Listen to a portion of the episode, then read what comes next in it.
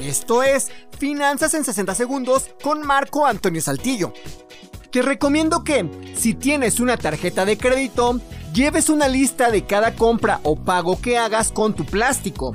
Así podrás cotejar tu lista con el estado de cuenta que te otorgue tu banco. Llevar una lista te permitirá identificar compras que tú no hubieras hecho y reportarlas de la forma más rápida posible. También te recomiendo que cheques el estado de cuenta y no sigas pagando esas cosas que ya no ocupas, pero que tienes domiciliadas.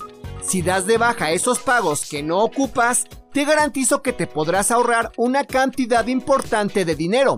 Por último, te puedo decir que manejar correctamente tu tarjeta de crédito te ayudará a mejorar tu score en el buró, lo que te permitirá tener créditos más grandes y con tasas menores de interés en el futuro.